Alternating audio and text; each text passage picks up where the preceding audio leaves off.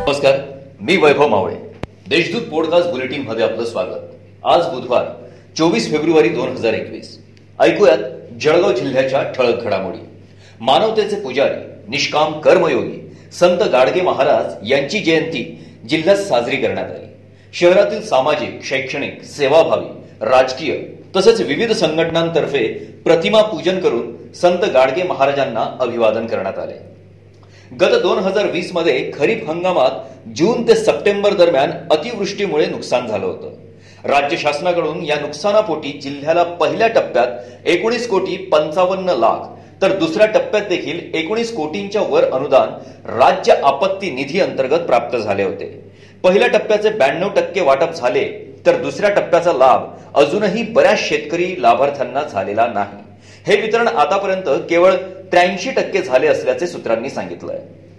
जळगाव शहरात आणि जिल्ह्यात गेल्या आठवड्यापासून कोरोनाचे रुग्ण मोठ्या प्रमाणात वाढत आहेत.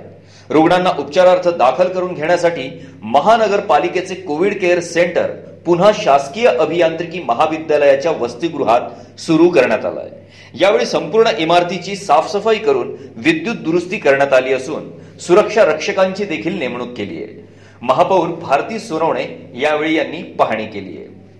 कोरोनाच्या पार्श्वभूमीवर गेल्या तीन दिवसांपासून गर्दीचे ठिकाण असलेले लॉन्स मंगल कार्यालय यांच्यावर कारवाई केली जात आहे.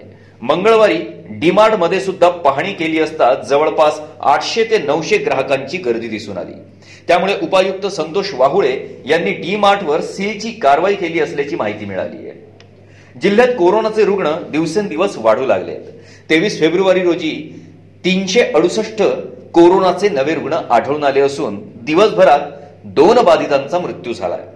जिल्ह्यात आतापर्यंत एकूण कोरोना बाधितांची संख्या एकोणसाठ हजार दोनशे बावीस इतकी झाली आहे दुसरीकडे एकशे एक रुग्ण कोरोनामुक्त झाले आहेत जळगाव शहरात सर्वाधिक एकशे चौसष्ट बाधित रुग्णांचा समावेश आहे. या होत्या आजच्या ठळक घडामोडी. याबरोबरच वेळ झाली येथेच थांबण्याची. भेटूया पुढील पॉडकास्ट बुलेटिन प्रसारणात.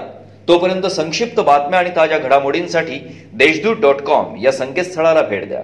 धन्यवाद.